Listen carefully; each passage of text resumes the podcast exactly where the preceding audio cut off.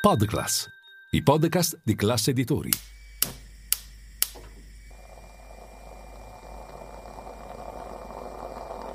Buongiorno dal gruppo Classe Editori. Io sono Massimo Brugnone. Oggi è martedì 21 febbraio e queste sono notizie a colazione, quelle di cui hai bisogno per iniziare al meglio la tua giornata.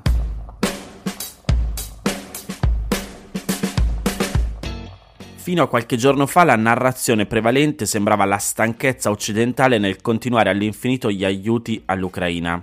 E quindi le sollecitazioni recapitate al presidente Zelensky affinché considerasse di sedersi al tavolo delle trattative. La strategia resta quella di mettere Kiev nelle condizioni migliori per il negoziato, che prima o poi dovrà porre fine all'ingiustificata invasione di Putin. Ma il raid di Biden nella capitale dimostra che queste speculazioni erano quantomeno affrettate. L'accelerazione militare e politica che ne emerge conferma che almeno per i prossimi mesi l'obiettivo è spingere per piegare Mosca o convincerla che non potrà vincere la guerra. Paolo Mastrolilli spiega come i pilastri di questa offensiva sono tre. La compattezza degli alleati e del fronte interno, gli aiuti economici e militari, l'affondo sulla debolezza di Putin. Spiegando ai giornalisti il senso della missione a Kiev, il consigliere per la sicurezza nazionale Jake Sullivan ha detto che voleva lanciare un messaggio chiaro ed inequivocabile sul persistente sostegno all'Ucraina e sull'unità dell'Occidente e della comunità internazionale nell'opporsi all'aggressione russa. Sul fronte interno, la percentuale degli americani favorevoli a continuare le forniture militari a Zelensky è scesa dal 60 al 48% e dopo che i repubblicani hanno ripreso la maggioranza alla Camera, gli isolazionisti del GOP hanno rialzato la testa, con 11 di loro che hanno presentato una risoluzione chiedendo la fine degli aiuti. Anche il governatore della Florida, che insidia Trump nella corsa alla nomination per le presidenziali del 2024, ha criticato Biden perché si occupa dei confini di un paese lontano ma trascura quelli americani. Sul fronte internazionale, il tira e molla per i tank ha evidenziato differenze e resistenze tra alleati, per non parlare delle uscite putiniane di Berlusconi. La visita a sorpresa riafferma anche fisicamente l'intenzione di restare al fianco di Kiev fino a quando sarà necessario. Sul piano strategico, Sullivan ha ammesso che i due presidenti hanno avuto una discussione dettagliata riguardo la situazione sul campo di battaglia gli obiettivi dell'Ucraina, il sostegno militare e le capacità necessarie guardando avanti. Zelensky è sceso nei dettagli, rivelando che hanno parlato di armi a lungo raggio e altri sistemi che potrebbero essere consegnati all'Ucraina. Il riferimento è ai missili ATAMS e ai caccia F-16 che finora Washington ha negato perché teme vengano usati contro il territorio russo provocando la terza guerra mondiale o l'uso delle atomiche tattiche. Il solo fatto che se ne parli, però, sembra ripetere lo schema con cui Biden ha progressivamente alzato il livello degli aiuti militari, e la logica politica è quella già illustrata da Victoria Nuland. Vi leggo le sue parole, anche in Crimea ci sono obiettivi legittimi per Kiev, come le basi dei droni iraniani. La responsabile politica del Dipartimento di Stato ha detto che la guerra finisce con un'Ucraina sicura e vitale, e Putin che zoppica fuori dal campo di battaglia. E spero, sto leggendo tra virgolette, finisca anche con una cittadinanza russa che dica è stato un pessimo affare per noi, vogliamo un futuro migliore.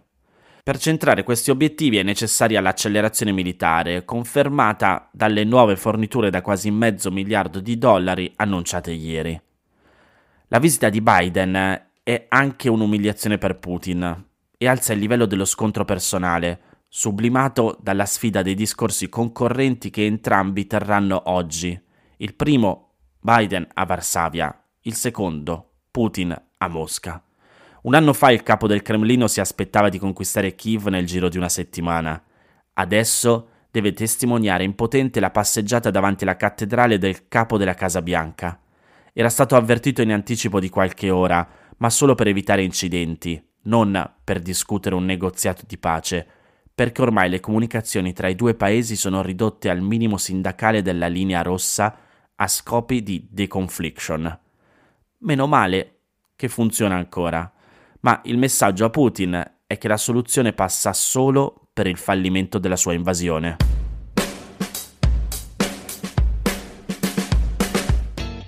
Ma come si organizza un viaggio all'ultimo secondo di un presidente degli Stati Uniti che va a visitare un paese in guerra? Lo so che rimango sempre sulla stessa notizia, però insomma trovo un po' affascinante scoprire questi retroscena. Sempre Repubblica dice che c'è stata prima la comunione in chiesa, una cena a base di rigatoni al pomodoro e poi il viaggio in Ucraina. Già dopo essere stato visto sabato sera in abiti informali in un ristorante italiano di Washington insieme alla moglie Jill, il presidente americano Joe Biden, che è l'uomo più sotto i riflettori del mondo, lunedì mattina ha sorpreso tutti materializzandosi a Kiev al fianco dell'omologo Vladimir Zelensky. Per quella che il consigliere alla sicurezza nazionale Jake Sullivan ha subito definita una visita storica, senza precedenti nei tempi moderni, la prima nella capitale di un paese in guerra dove i militari americani non hanno il controllo delle infrastrutture critiche e infatti per realizzarla è stata necessaria una pianificazione logistica, militare, diplomatica e perfino di comunicazione mediatica molto ben coordinata. Un lavoro durato mesi e svolto nella massima segretezza, concretizzatosi però solo venerdì, quando la decisione finale è stata presa personalmente da Biden nel corso di una riunione nello studio ovale con i più stretti collaboratori. Non voleva più solo dire, ma mostrare al mondo che è al fianco di Zelensky in una Kiev libera. Quello che ha sottolineato Sullivan nel briefing virtuale con la stampa tenuto eccezionalmente dalla capitale ucraina. Come vi dicevo prima, Mosca è stata informata qualche ora prima della imminente visita. I media invece sono stati depistati. Sabato sera la Casa Bianca ha diffuso un finto programma secondo cui Biden sarebbe partito per Varsavia alle 19 di lunedì, cioè l'una di notte in Italia, per arrivare in Polonia il giorno dopo. Col portavoce del Consiglio di sicurezza John Kirby a insistere fino all'ultimo, non ha in programma altre tappe. E la stampa polacca a ipotizzare un incontro con Zelensky, sì, però a Varsavia. Protetto dall'oscurità, Biden invece è partito dalla base di Andrews salendo su un C-32 militare, aereo più piccolo e meno riconoscibile dell'Air Force One, alle 4.15 del mattino di domenica celato perfino ai due giornalisti del pool che sempre lo seguono, presenti sull'aereo già da due ore, privati per motivi di sicurezza dei loro dispositivi. Sono stati proprio loro, una volta che Biden, nella tarda serata di lunedì, era finalmente di nuovo al sicuro in Polonia, a rivelare i particolari del viaggio. Il volo ha fatto una sosta di circa un'ora alla base militare di Ramstein, in Germania, per fare rifornimento. L'aereo poi è ripartito alla volta della Polonia, atterrando poco prima delle 20 di domenica sera a Rzeszów, che ho pronunciato di sicuro male. Comunque, da lì Biden è subito stato scortato a una vicina stazione, da dove è partito alle 21.37, proseguendo in treno per l'Ucraina, affrontando un viaggio di 10 ore. Il convoglio presidenziale è arrivato in una stazione secondaria di Kiev, viaggiando forse preceduto da un treno civetta, scrive il Guardian, a bassa velocità e con numerosi stop brevi. Al suo arrivo nella capitale ucraina, alle 8.07 del mattino, il presidente Biden è stato accolto dal drammatico suono delle sirene, innescate dal decollo in Bielorussia di un caccia russo MiG in grado di colpire con un suo missile un bersaglio a Kiev in meno di 20 minuti. È bello essere di nuovo a Kiev, ha detto ricordando di aver già visitato la città sei volte quando era ancora il numero due di Barack Obama. Per gli spostamenti nella capitale ha dovuto rinunciare alla bestia, la famosa limousine bunker presidenziale considerata decisamente troppo riconoscibile, e si è mosso con un semplice SUV blindato. L'auto, seguito da un'ampia scorta che correva nelle vie della capitale, è stata però prontamente notata e la notizia della sua presenza si è così diffusa subito.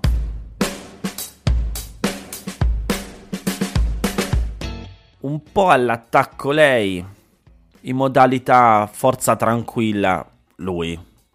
Scrive così il Corriere per sintetizzare lo scontro, o diciamo il confronto, che c'è stato ieri sera tra Stefano Bonaccini ed Ellie Schlein su Sky TG24 Ve l'avevo annunciato ieri, l'ho guardato.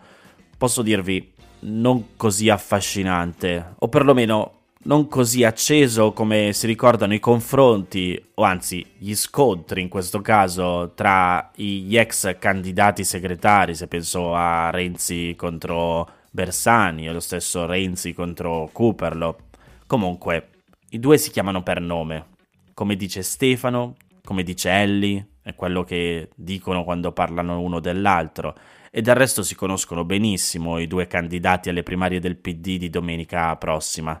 Stretta di mano all'inizio, abbraccio alla fine, ma nel mezzo qualche punturina sui presunti punti deboli altrui ci sono stati. Per esempio, Schlein dice essere buoni amministratori non è una linea politica, prendendo di mira la cifra politica scelta anche ieri sera dal rivale Stefano Bonaccini. Però le scintille vere, diciamo, arrivano sui diritti, con il governatore che questa volta attacca. Dobbiamo difendere quelli sociali, non solo quelli civili. E pronta c'è stata la risposta di Ellie Schlein che dice i diritti sociali e civili sono inscindibili, chi è discriminato lo è sul lavoro, a scuola, nella società. Dopo l'elogio fatto nei giorni scorsi a Giorgia Meloni, che ha fatto tanto discutere, Bonaccini corregge un po' il tiro. Dice: Su di lei non do giudizi, lo danno gli elettori. A me interessa battere nelle urne un governo che sta mostrando tutta la sua inaffidabilità. E dà come voto alla Meloni un 4. Schlein prova a riportarlo sugli elogi che appunto ha fatto qualche giorno fa e dice: Non sono d'accordo. Questo governo ha colpito i deboli. Abbiamo visto la brutalità nel trascinare le persone salvate nei porti più lontani, una logistica dell'orrore. Sul capitolo degli anarchici la domanda è un po' insidiosa. Dice il giornalista, andrebbe a trovare in carcere Alfredo Cospito. Bonaccini risponde solo con un secco no. Mentre lei dice, in questo momento no, ma chi ci è stato aveva il diritto di farlo.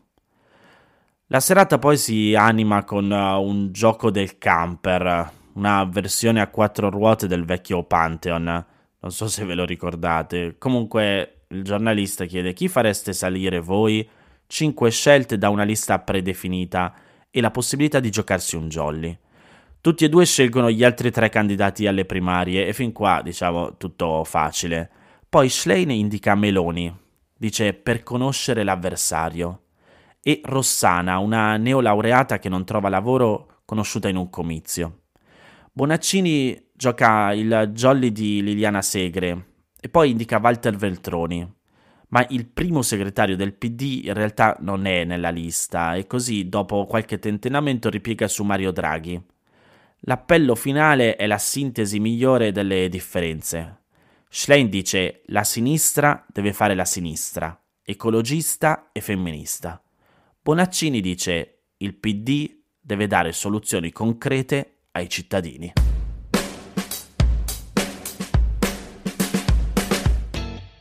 Queste erano le notizie a colazione di oggi. Se volete suggerirmi alcune notizie o mandarmi i vostri commenti su quelle trattate potete scrivermi all'indirizzo notiziacolazione.it.